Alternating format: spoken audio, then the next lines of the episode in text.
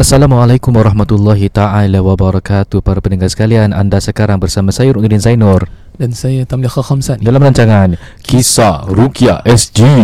Oh.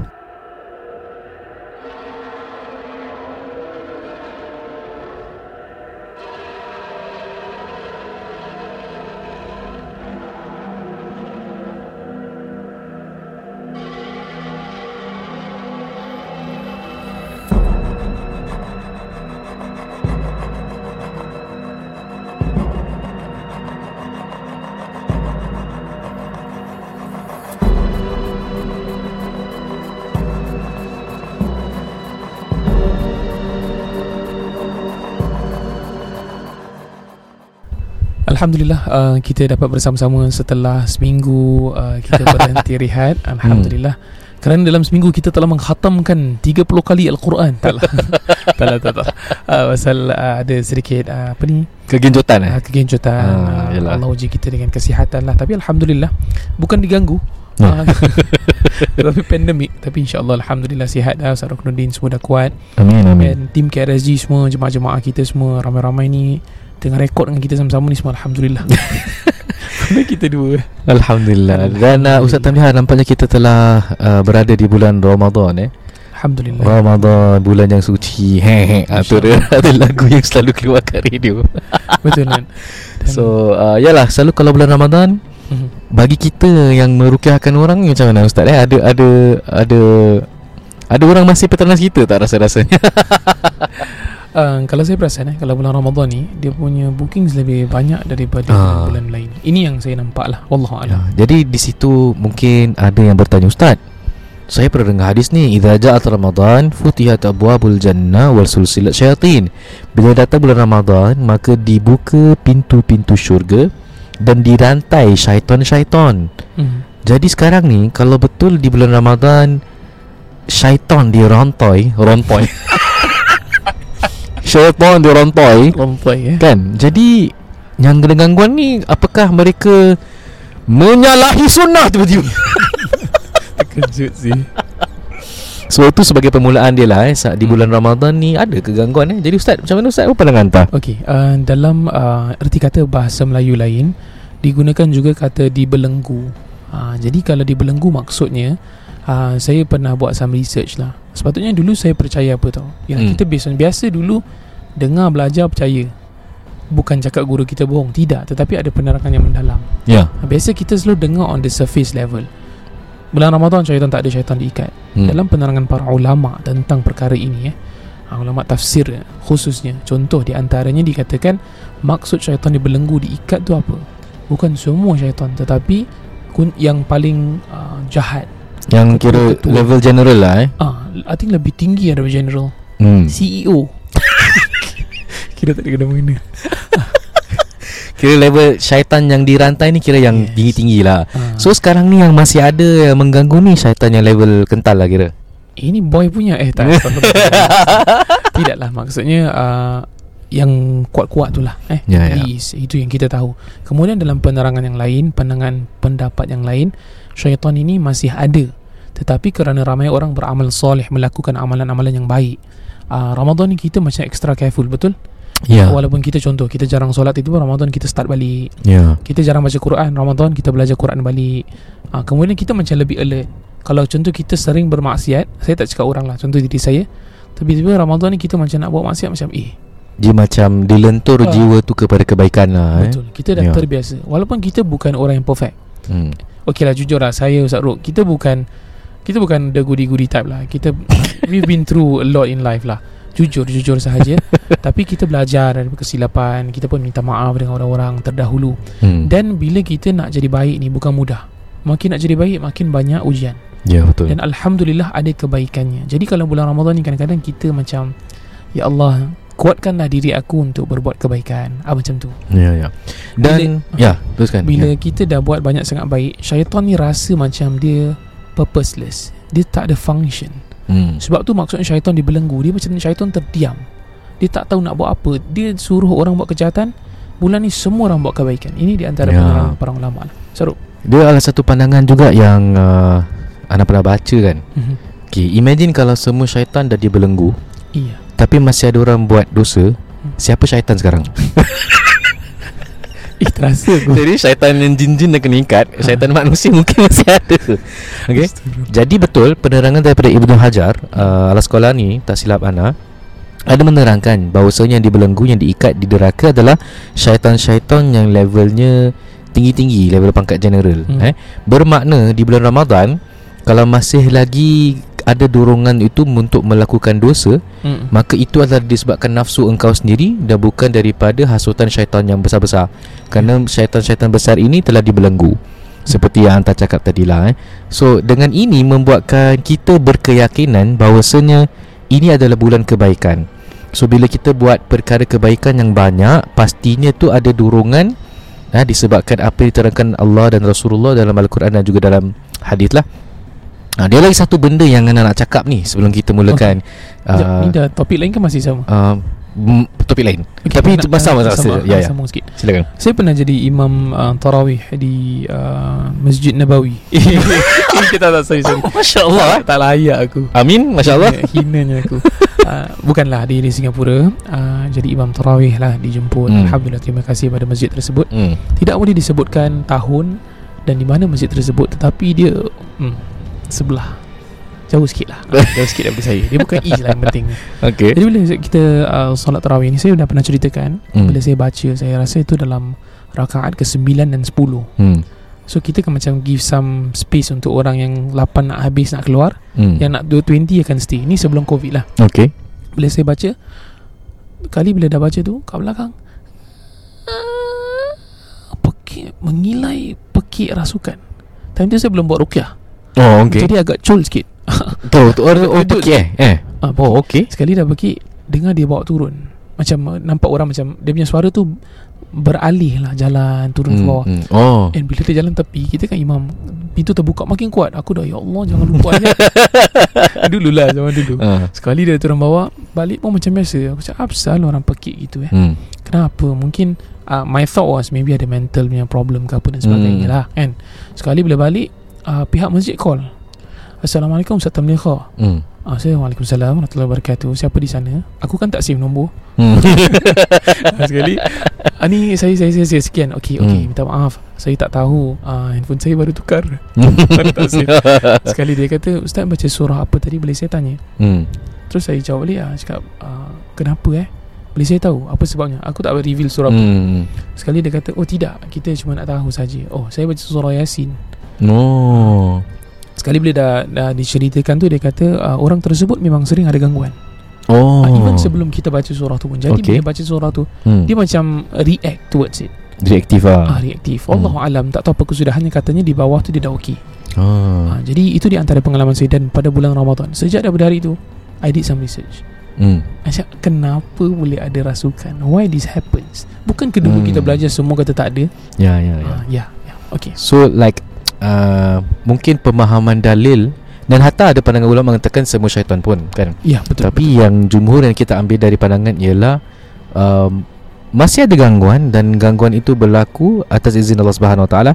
Yang penting tu ialah yang kita faham mengenai syaitan yang level general yang kata orang tu diikat dan uh, seperti yang diterangkanlah apa-apa hmm. kejahatan ataupun dosa kita buat maka ianya bukan disebabkan pengaruh hasutan syaitan yang level besar tapi adalah mungkin disebabkan nafsu kita sendirilah. Yes. Ha, dikira ni setan-setan ni kira sebulan cuti ya. Masuk neraka sekejap. Ha, okay. So itu pe, uh, penerangan dia lah. Dan ada perkara yang mungkin saya nak sentuh ialah hmm. uh, Anda pernah dengar orang cakap Eh jangan buat dosa bulan Ramadan Arwah tok kau Roh-roh semua di, di, Dikeluarkan oh. ha, Untuk tengok-tengok kita Sampai ada pernah dengar ada cakap apa tau Eh jangan takbir Raya awal sangat Nanti orang yang meninggal dengar Diorang nangis yes. Pasal bukan timing diorang So I did some research cakap Ada ke dalil yang menerangkan Yang bila bulan Ramadan Roh-roh orang yang meninggal tu Akan dilepaskan? Hmm. Dan uh, pernah tanya Ini daripada mana yang kita dengar? Tu surah Al-Qadar tu. Inna anzalnahu fi lailatul qadr wa ma adraka ma lailatul qadr. Lailatul qadri khairu min alf syahr. Tanazzalul malaikatu war ruh. Maka turunlah malaikat dan ruh So kerana buat research lah kan Ruh ni siapa? Hmm. Ruh-ruh atuk kita ke yang datang hmm. Pasal ada orang ni Jangan buat dosa Ha? Kan bulan Ramadan Arwah tok kau nampak tau kau buat dosa Dalam hati aku arwah tok kau nampak Allah nampak kau tak takut pula Rupanya ruh di situ Dalam Al-Quran kalimah ruh tu boleh berbalik kepada ruh manusia hmm. Boleh berbalik kepada ruh Iaitu ruh Al-Qudus Jibril Ataupun boleh berbalik juga kepada Nabi Isa AS oh. Jadi kat sini Tanazzalul malaikat diturunnya Pada malaikat Warruh iaitu Jibril biizni rabbi min kulli amr dari setiap arah. Maknanya di bulan Ramadan ni ya, para pendengar KRSG ha, dengan dengan cita-cita apa ruqyah dengan juga tapi ingat eh 10 malam terakhir itu adalah bulan Lailatul Qadar di mana turunnya pada malaikat dan malaikat Jibril alaihissalam mendoakan hmm. dan siapa yang uh, beramal bertepatnya pada malam itu Lailatul Qadar dia akan dapat pahala khairum min alfi syahr lebih baik daripada seribu bulan. Iya. Ha, jadi dia bukan ruh arwah tok itu. Kan masalah ni kalau arwah kau nampak pun Apa pasal kau nak takut malu dengan arwah kau Tapi tak malu dengan Allah yes, uh, yes. Itu itu salah satu uh, tanggapan yang saya rasa perlu diperkatakan lah eh. And tadi bila Ustaz Ruk cakap tentang uh, takbir Kenapa kita tak boleh takbir hmm. Terlebih awal sebelum uh, puasa tu habis hmm. Tak boleh takbir raya dulu ha. Pasal takut orang di kuburan dengar Ada Ustaz pernah terangkan di YouTube Saya pernah dengar juga hmm. Tetapi di antara penerangan yang uh, lebih masyhur hmm di, disepakati di antaranya kerana takbir itu uh, menandakan kemenangan. Uh, selepas uh, bulan Ramadan kita tibanya Syawal yang pertama. Ya. Itu masanya. Bukanlah seka, uh, macam haram ke you buat time ya. Ramadan tidaklah. Kira bertepatan dengan sunnah lah ya, kan. Sunnahnya ya. pada Syawal yang pertama hmm. di, di didaungkan takbir. Ya. Itu masa yang kita patut buatlah. Uh, ada persoalan Nabi yang ustaz-ustaz recording tu semua sebelum raya tu semua. Masih ya. Pre-recording. itu lain. Itu, lain. Ha, itu untuk TV. Itu bersesuaian kan. dengan niatnya kan. Kalau ha. kita takbir untuk TV untuk TV lah kan. Hmm. Ini takbir yang bersesuaian dengan menghidupkan syiar yang telah berlakunya bulan hmm. Syawal, tak boleh berpuasa, haram berpuasa pada awal Syawal. Ya. Maka penandanya ialah dengan takbir raya. Hmm. Ha. Betul, betul setuju. Teringat dulu ada satu cerita ni tak tahu cerita apa lah kan. Okey. Ha, dia nak suruh suruh takbir, suruh azan. Allahu akbar Allah. takbir raya. Ada ada. Drama TV kat Malaysia. Ah si. Kelakar-kelakar. Itu kelakar. Uh, cakap pasal tu teringat kunut pula Okay, okay, okay anyways Ya para pendengar KRSG Sekali lagi terima kasih diucapkan Bagi mereka yang setia mendengar ya. Alhamdulillah kita cuti seminggu Disebabkan adalah perkara yang berlaku uh, disebabkan kesihatan kita. Doakan eh kami berdua Ustaz Rul dan Ustaz Tam semoga uh, dipelihara Allah daripada apa-apa malapetaka lah daripada apa-apa penyakit dan sebagainya insyaallah. Tapi apa yang tak pernah rehat? Siapa yang tak pernah rehat? Ialah NNM sponsor kita. Dia tak pernah rehat sponsor kita Sampailah ke hari ini Walaupun kita sakit ke apa ke Alhamdulillah Masya Allah, Masya Allah. NNM Niza, yeah. Nizam dan I'm Agent Man Ataupun Agent Mansur Yang telah orang kata kongsikan rezeki Masya Untuk Allah. support uh, KRSJ punya movement Alhamdulillah yeah. InsyaAllah Kalau you ada rasa nak engage orang dalam any uh, Things that is related to properties Please Jangan segan-segan I know you know many uh, apa ni agents out there. Yeah. Tapi kalau you selesa dengan NM, contact them. InsyaAllah. Okay. okay, Saru. So alhamdulillah kita akan teruskan dengan segmen kongsi kisah. Kita ada dua kisah nak nak nak berkongsi kepada anda pada hari ini dan uh, kisah yang agak uh, wow. Mm-hmm. okay, so insyaAllah uh, kita mulakan dengan segmen kongsi kisah yang pertama dipersilakan Ustaz Tam. Okay, Bismillahirrahmanirrahim. Assalamualaikum Ustaz Waalaikumsalam. KRSG. Hmm. Saya dah 4-5 tahun tidak datang bulan selagi tak makan obat hormon. Oh, Masya Allah. Dalam jangka masa bertahun ini Saya pergi ke doktor Macam-macam diagnosis ada. Hmm. Pada mulanya dikatakan hormon kurang stabil lah. Macam ins, uh, Hormonal Hormonal imbalance Instability. Uh, Aku sembarang instability okay. Kemudian ada kata juga kerana berat badan High blood pressure Ataupun PCOS uh, hmm. Ataupun dikenali sebagai penyakit rahim wanita. Oh okay. Uh, This is something new for me Kemudian saya tidak mahu bersangka uh, Tidak mahu bersangka kurang elok lah. So I take my time Mengambil masa Dan segala nasihat doktor.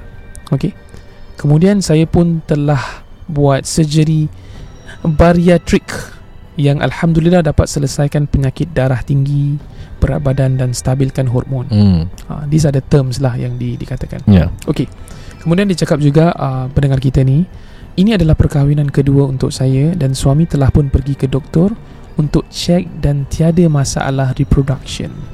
ha, maksudnya boleh lah hmm. uh, orang kata dapat uh, zuriat ya. Ha, uh, kalau dalam bahasa Melayunya tidak tiada istilah kemandulan dan hmm. sebagainya. Tiada bisika eh itu lagu raya itu lain. Okey, terus. Kemudian uh, saya ingin ketengahkan. Saya tidak ingin bersetubuh dengan suami. Hmm. Wait, jap sekali lagi. Saya ingin ketengahkan. Saya ini tidak ingin bersetubuh dengan suami. Hmm. Dan suami saya Masya Allah Sangat penyabar Dengan situasi saya I think the suami macam okay Because sayang kan Understanding ya yeah. uh, Dia understanding Dia cinta kan Walaupun tak dapat uh, Bersatu Tetapi hmm. dia masih nak bersatu Memahami ya yeah. hmm. Saya tidak beritahu kepada suami saya Tetapi setelah nikah Saya sangat tidak tertarik dengan dirinya hmm. uh, Dia macam lost interest gitu hmm. Saya cuba overcome these feelings Saya cuba elokkan solat saya Dan saya cuba consciously convince myself that all this that is happening right now is a test from Allah Subhanahu Wa Taala. Mm. Uh, dan ini adalah lumrah kehidupan. Ya. Yeah. Uh, Okey. Ada lagi? Ya, yeah, saya ada banyak simptom. Oh, okey panjang lagi. saya ada banyak simptom gangguan ustaz yang ustaz pernah share di podcast KRSG. Saya dan suami pernah discuss nak buat ruqyah tetapi selalu tak dapat dijalankan. Saya akan merasa malas untuk kontak ustaz saya akan merasa kurang apa? Pasti. Saya, saya akan saya akan rasa uh, saya akan rasa kurang pasti. Saya selalu akan buka IG tapi selalu distracted akhirnya lupa. Hmm. Uh, basically macam-macam lah akan stop saya from doing ruqyah. Hmm. Okay. Lagi satu kadang-kadang saya ada perasaan bahawa kalau saya contact ustaz untuk buat ruqyah nanti akan mendatangkan lebih banyak masalah daripada kebaikan. Woi. Ha, kira kan saya ni akan rasa saya tak nak rock the boat. Uh, okay faham. Dia kira dia tak nak kacau jin. Hmm. Itu istilahnya lah. Yeah, eh. yeah. Tak nak cocok. Kali ini, uh, saya nak sangat mengatasi masalah ini. Saya just nak be clear. Saya faham yang rezeki di tangan Allah. Dan sekiranya saya tidak dikurniakan cahaya mata, saya terima dengan seadanya. Dan saya ingin buat rukyah sebagai usaha. Boleh Ustaz berikan pendapat tak? Oh. InsyaAllah. Okay. Hmm. Ini antara mula dulu? You first. Alhamdulillah. Persoalan mengenai gangguan uh, again kita perlu terangkan kepada para pendengar kalau orang ada masalah untuk dapatkan anak pastikan yang pertama dapatkan nasihat doktor betul okay, takut-takut kalau ada uh, masalah-masalah yang boleh uh, life threatening eh? Mm-hmm. uh, pasal ada satu cerita ni I want to share tu kenapa uh, saya ketengahkan macam gini eh? Uh, ada cerita this uh, lelaki dan wife dia. Dan wife dia ni uh, seperti terkena gangguan sihir. Okay? okay. Jadi dia consult uh, me myself. Okay? Dan tanya macam mana cara saya rawat uh, gerbak-gerbuk semua. Dan I was macam curious lah why why do you ask all this okay so dia cakap the thing is saya dah rawat dengan orang lain. Dan orang lain ni cakap Tak lah awak okey ni Tak ada sihir ni Ni jin asyik dia bilang. Ni gangguan jin asyik dia bilang. Standard cakap, Oh okey jin asyik okey uh, Lepas tu uh, I, Saya tanya kepada orang tu uh, Perawat ni lah Saya cakap Okey Isteri saya ni ada masalah ni Should I bawa pergi doktor? Mm-hmm. Cakap no ni no ni doktor. Ini, ini Pas few days nanti Mesti okey Mesti baik punya kan dia macam bagi that kind of diagnosis lah. Sedangkan kita pesta lah ustaz eh. Yeah. kita medical psychological logical ni semua dulu. Semua. eh ni semua dulu. Ni mesti di sebahagian untuk cara kita merawat adalah dengan cara yang di uh, kepada orang yang ahlinya. Yeah. okey? So pendekkan cerita. Bila orang ni dia dah cerita-cerita gini-gini dapat tahu rupanya isteri dia kena kanser Allah. So bila kena kanser rahim dia dah kena buang and dia marah sangat dengan perawat ni disebabkan nasihat dia tu tak payah pergi doktor. Hmm. Dan nak bila dia bila orang ni ceritakan kepada me myself kan. I mean I mean no position untuk say any comment. Because if by right you think something's not right with your wife you want to consult doctor go by all means go ahead. Jangan nak dengar cakap sesiapa lah kan.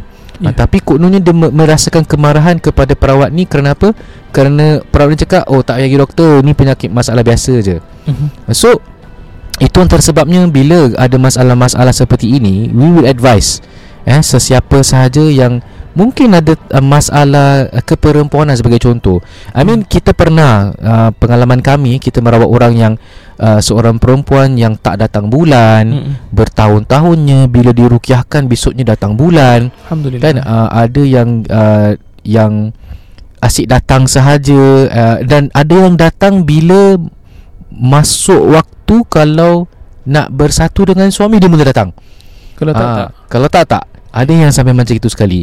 Okey itu sebelum kita nak merawat kita akan cakap pergi doktor dulu tanya apakah kepada doktor yeah. so balik kepada kisah orang yang minta uh, pandangan saya untuk dirukiahkan isterinya so tanya cerita-cerita tanya Okay, nampaknya seperti ada gangguan sihir.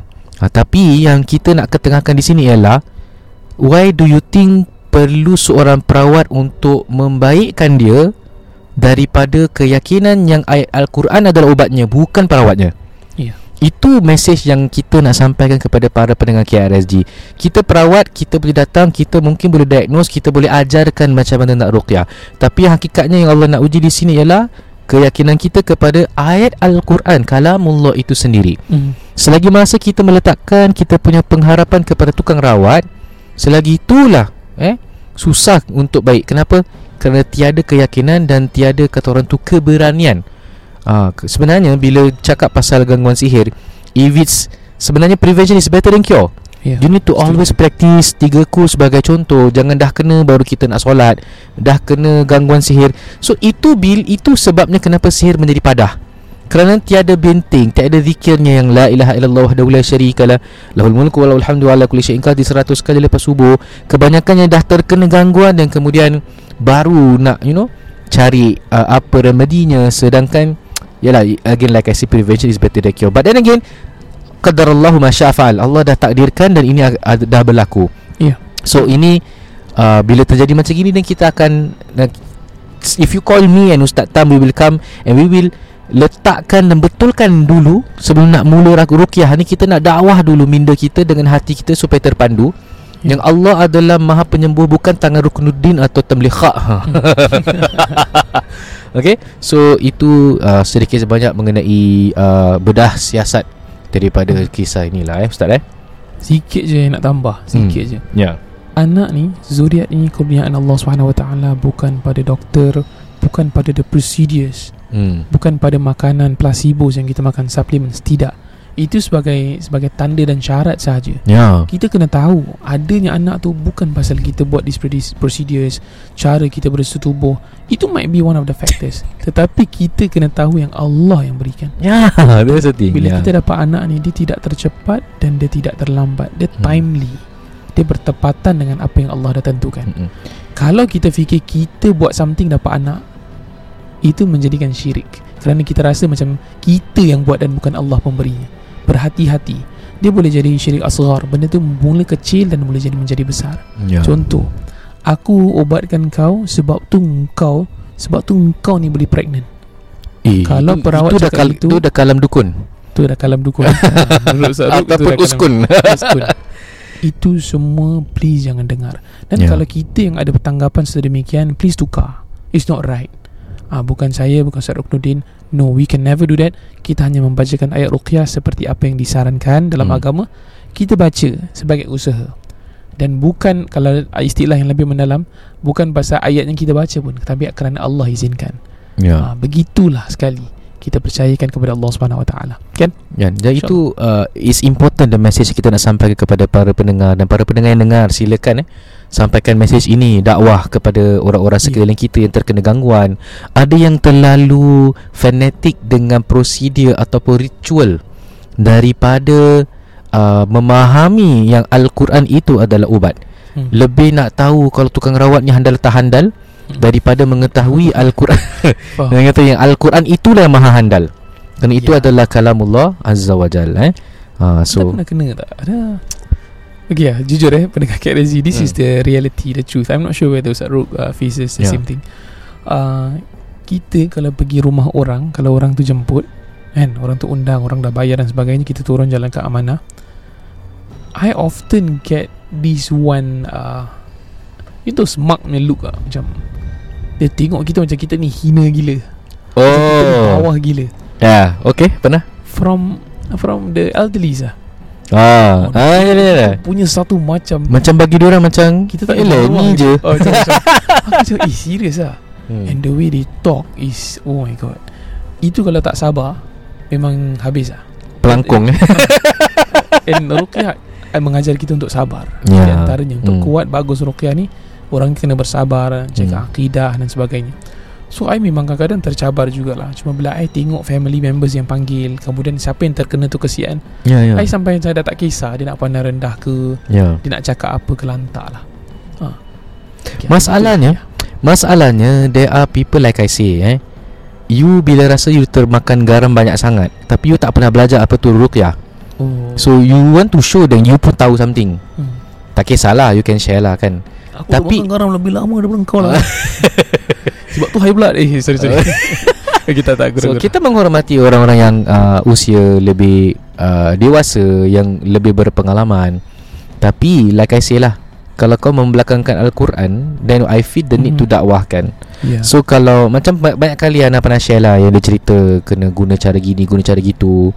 Uh, Ana selalu guna ilmu Untuk counter. Okay. Contoh eh Bukan uh, emosi ya? Bukan emosi. Yeah. Kita guna ilmu.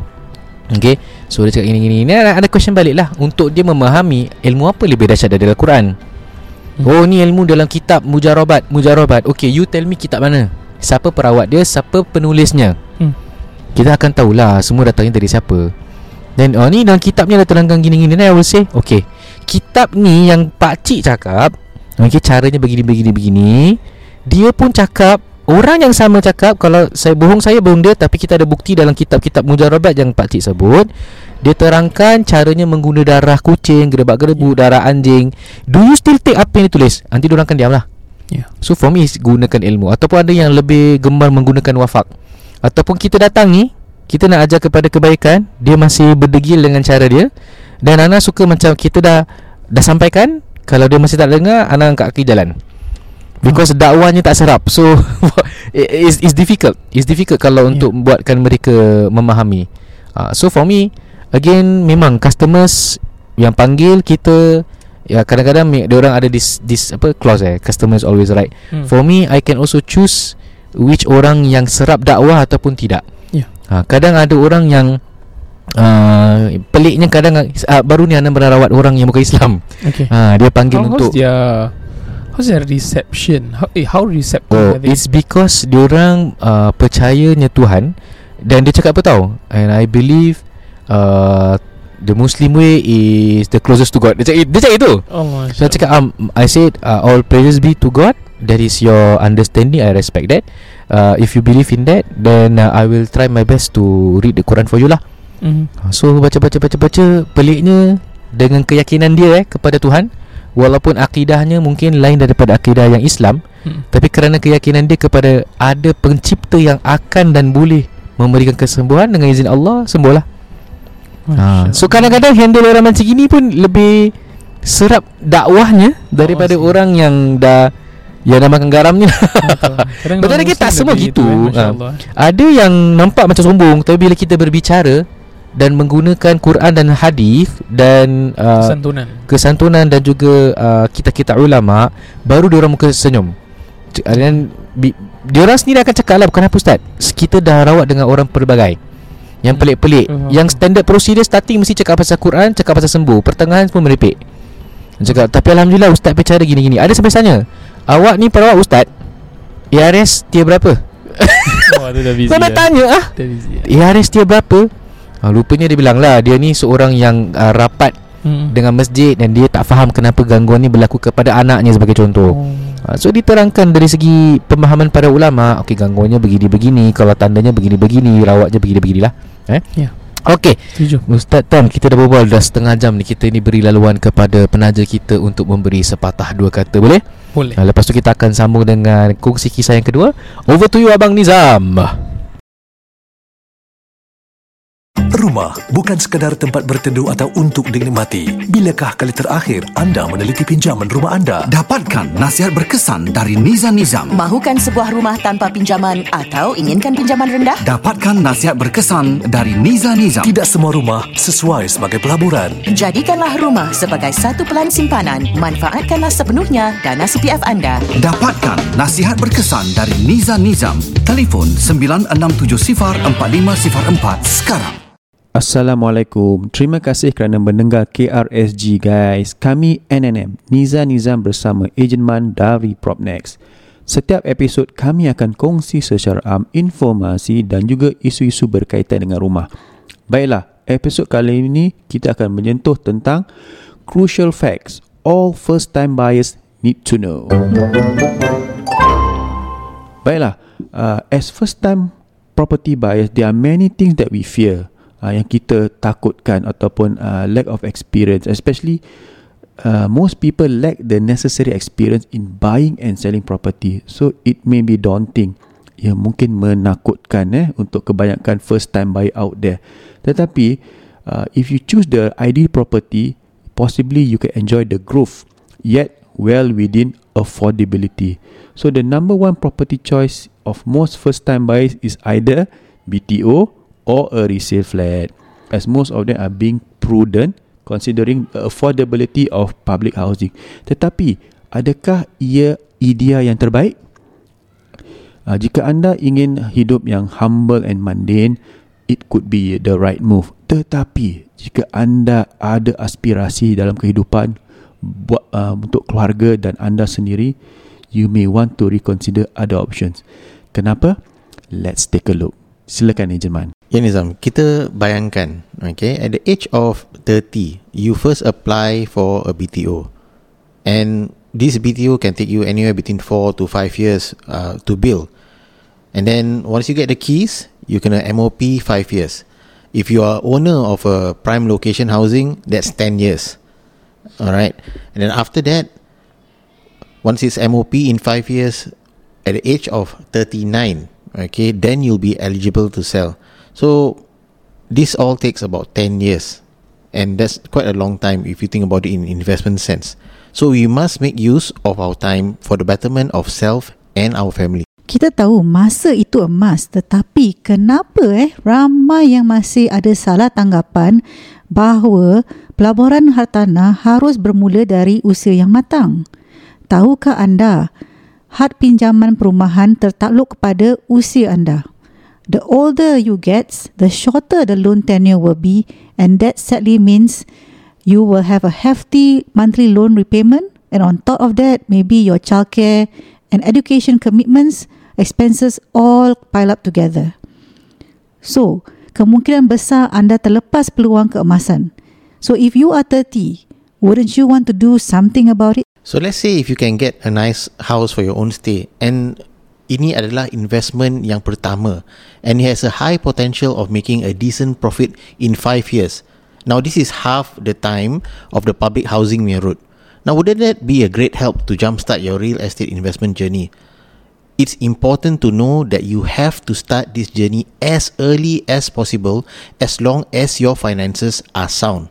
Yes, kita selalu berkata yang kita harus berhemah dalam perancangan uh, real estate kami right?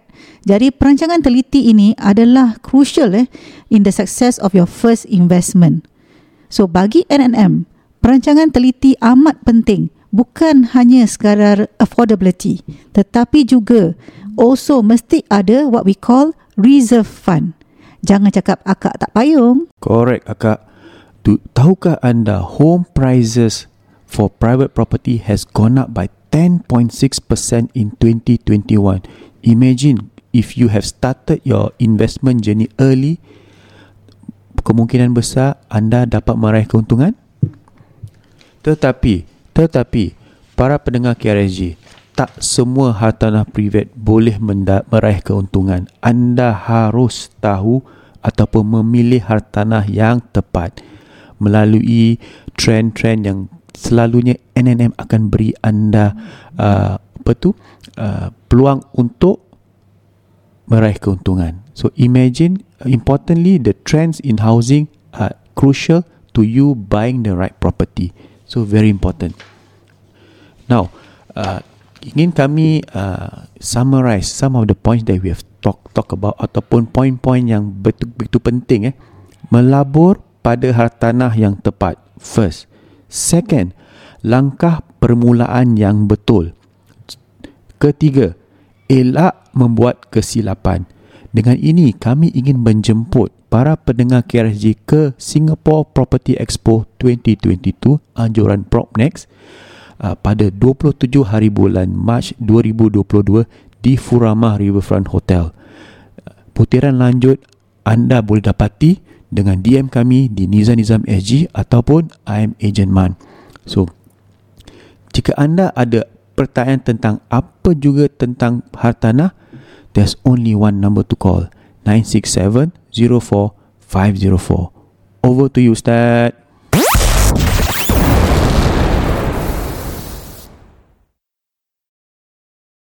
Alhamdulillah terima kasih NNM Niza Nizam dan I'm Agent Man. Mansur. Alhamdulillah betul. Jadi para pendengar KRZ yang beriman kalau boleh follow dia punya IG at least keep in touch with them. Kalau you perlukan satu hari bantuan boleh engage them. And remember for those people yang you contohlah you nak jualkan rumah for your parents ke apa don't worry they won't macam uh, push you to sell selagi you belum dapat tempat yang elok. Dan juga mereka tidak akan paksa you beli kalau if it doesn't fit your financial description. Ya. Ah, dia bukan pasal nak jual dapat commission. I talk to them a lot and alhamdulillah good uh, reviews from clients katakan mereka ni macam kalau contoh eh benda terlalu mahal untuk you dia wouldn't push you. Even though kalau dia jual rumah mahal untuk you dia dapat lagi banyak commission. Tapi for them it goes a long way and bagi orang it's a journey together. Kalau dia buat baik dengan you InsyaAllah satu hari Kalau you ada masalah Ataupun Ada rezeki nak kongsi Nak jual beli rumah They will engage NNM sekali lagi. Yeah. InsyaAllah. Okey para pendengar KRT sekali lagi terima kasih kerana setia mendengar uh, podcast kami Kisah Ruki SG kita masih ada satu kisah untuk dikongsikan. So Ustaz Tam eh, uh, Boleh Over to you Ustaz Tam. Okay Assalamualaikum Ustaz KRSG Waalaikumsalam I do not have social media like IG or FB But I listen to you guys dekat Spotify. Fuh, Masya Allah. Oh Masya Allah. Alhamdulillah. Okay, so I apologize kalau I'm sending this through email Because I would like to share my story. Wow.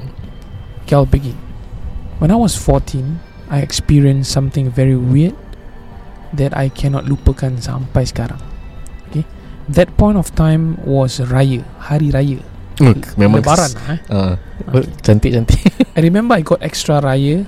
I Duit got raya? extra duit raya Hmm. collection. So I decided to buy an MP3. Wah, ni tahun 2000 ni. Oh. MP3 lama-lama punya. Ah? InsyaAllah. Okay lah. So when I bell when so when I beli the MP3 Bell. player, sorry. so Ngantuk when ni. I beli the MP3 player, hmm. I did not tell my friend. I haven't opened the box yet.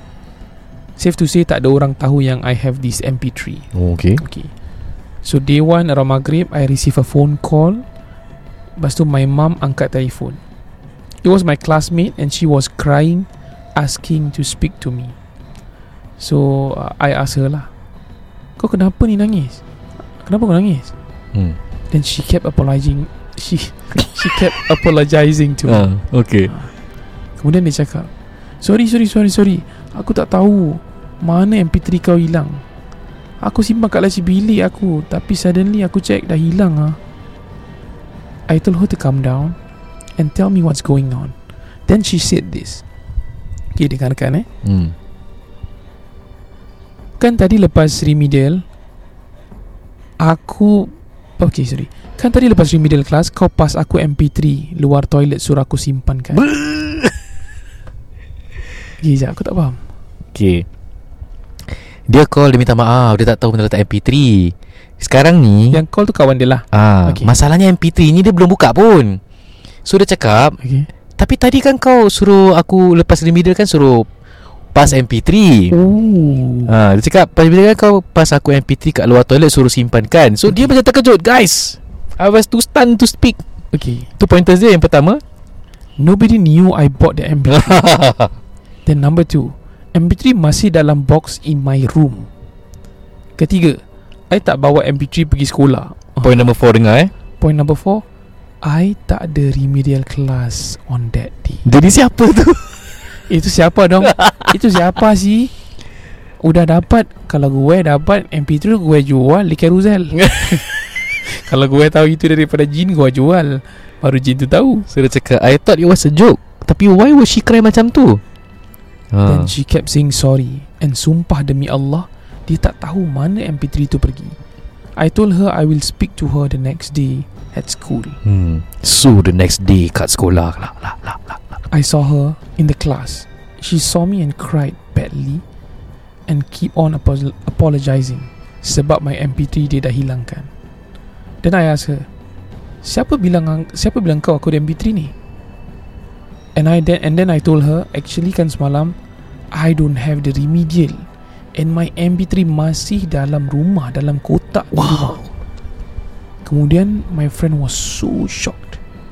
Dia ceritakan Around 5 pm she went to the toilet And bila she came out from the toilet She saw me right outside The toilet door. door. Sebelum sebelum hantar sambung Sebelum Okay. hantar sambung okay, Dia ada bilang tu sekolah mana But Hana alasan tak tak baca. But kita tak boleh sebut. Mesti eh? Mana sekolah dia? My school pun quite scary Dulu dekat Tut Lama yang Eh? dekat Winston Road. Tidak, ni bukan sekolah kita kan? Tak lah ma- eh, Kita dah boleh cakap. Okay, okay, okay. Okay sambung. Wallahi Ni tempat ni dulu dekat Ini memang scary kita. tempat. Okay sambung cerita entah Tapi dia bukan budak kita kan? Wallahu Okay, a'lam. Wallahualam. Okay kita sambung eh? Okay orang 5 Kita tahu nama sekolah dia. Mm, Yes. Okay Okay I, I, ui, Okay lah. Okay faham. Okay, dia, Hmm. Kita continue eh. Ini memang tempat puaka. Okay Okay dia, So around 5pm She went to the toilet And bila she came out from the toilet She saw me Right outside the toilet door. We continue from here. Hmm. Kemudian she said My eyes were very very red.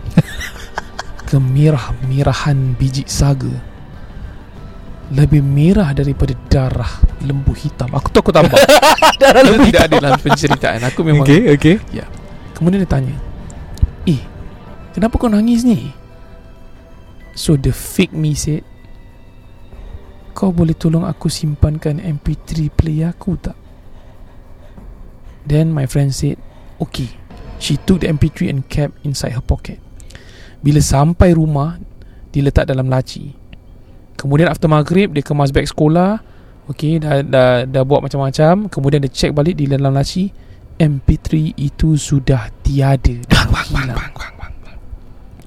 I laughed so hard because I refuse to believe. Manalah kita nak percaya benda tu kan? Ya ya. Kemudian Dia kata sumpah demi Allah. And she took the Quran and sumpah with it. Oh my. Wah, Ini macam dekat mahkamah-mahkamah ni. MP3 punya cerita eh. Okay kemudian uh, It was getting more insane. So I took out the paper and asked her to draw the MP3 Kira pendengar KRZ ni Dia tak percaya lah. Dia rasa macam bedek hmm. Dia kan kawan nak prank ke apa eh. Kemudian Her friend drew The exact same MP3 Sama sebiji. Oh. From there She got scared. And I did too. Kita sama-sama sudah takut dah Okay. And kemudian uh, We promise each other To try and forget about what happened And banyak baca suci Al-Quran Al-Karim hmm. Dan jauhkan diri daripada apa yang telah berlaku Hmm. So KRSG My question is Okay Kalau betul ini gangguan jin Siapa yang actually kena ganggu Wah Ini Okay. trick question eh Ya Was it my friend Sebab dia berhadapan dengan makhluk tersebut Ataupun sebab it, eh, Gangguan ini merupakan Gangguan bagi saya Kerana Makhluk ini menyerupai saya Sampai tahap dia tahu MP3 saya Oi. It has been more than 10 years and sometimes I feel uneasy. When I told my mom about the whole thing, my mom cuma ketawa dan dia kata mungkin jin tu suka engkau tak? Okay. Kemudian she asked me to amalkan ayat ruqyah untuk tenangkan Hmm. diri. So now KRSG. Maybe ni dia pertanyaan bukan untuk KRSG, ustaz-ustaz KRSG tapi semua jemaah pendengar eh hmm. Pendengar KRSG. So what do you guys think? Ya And thank you for your time.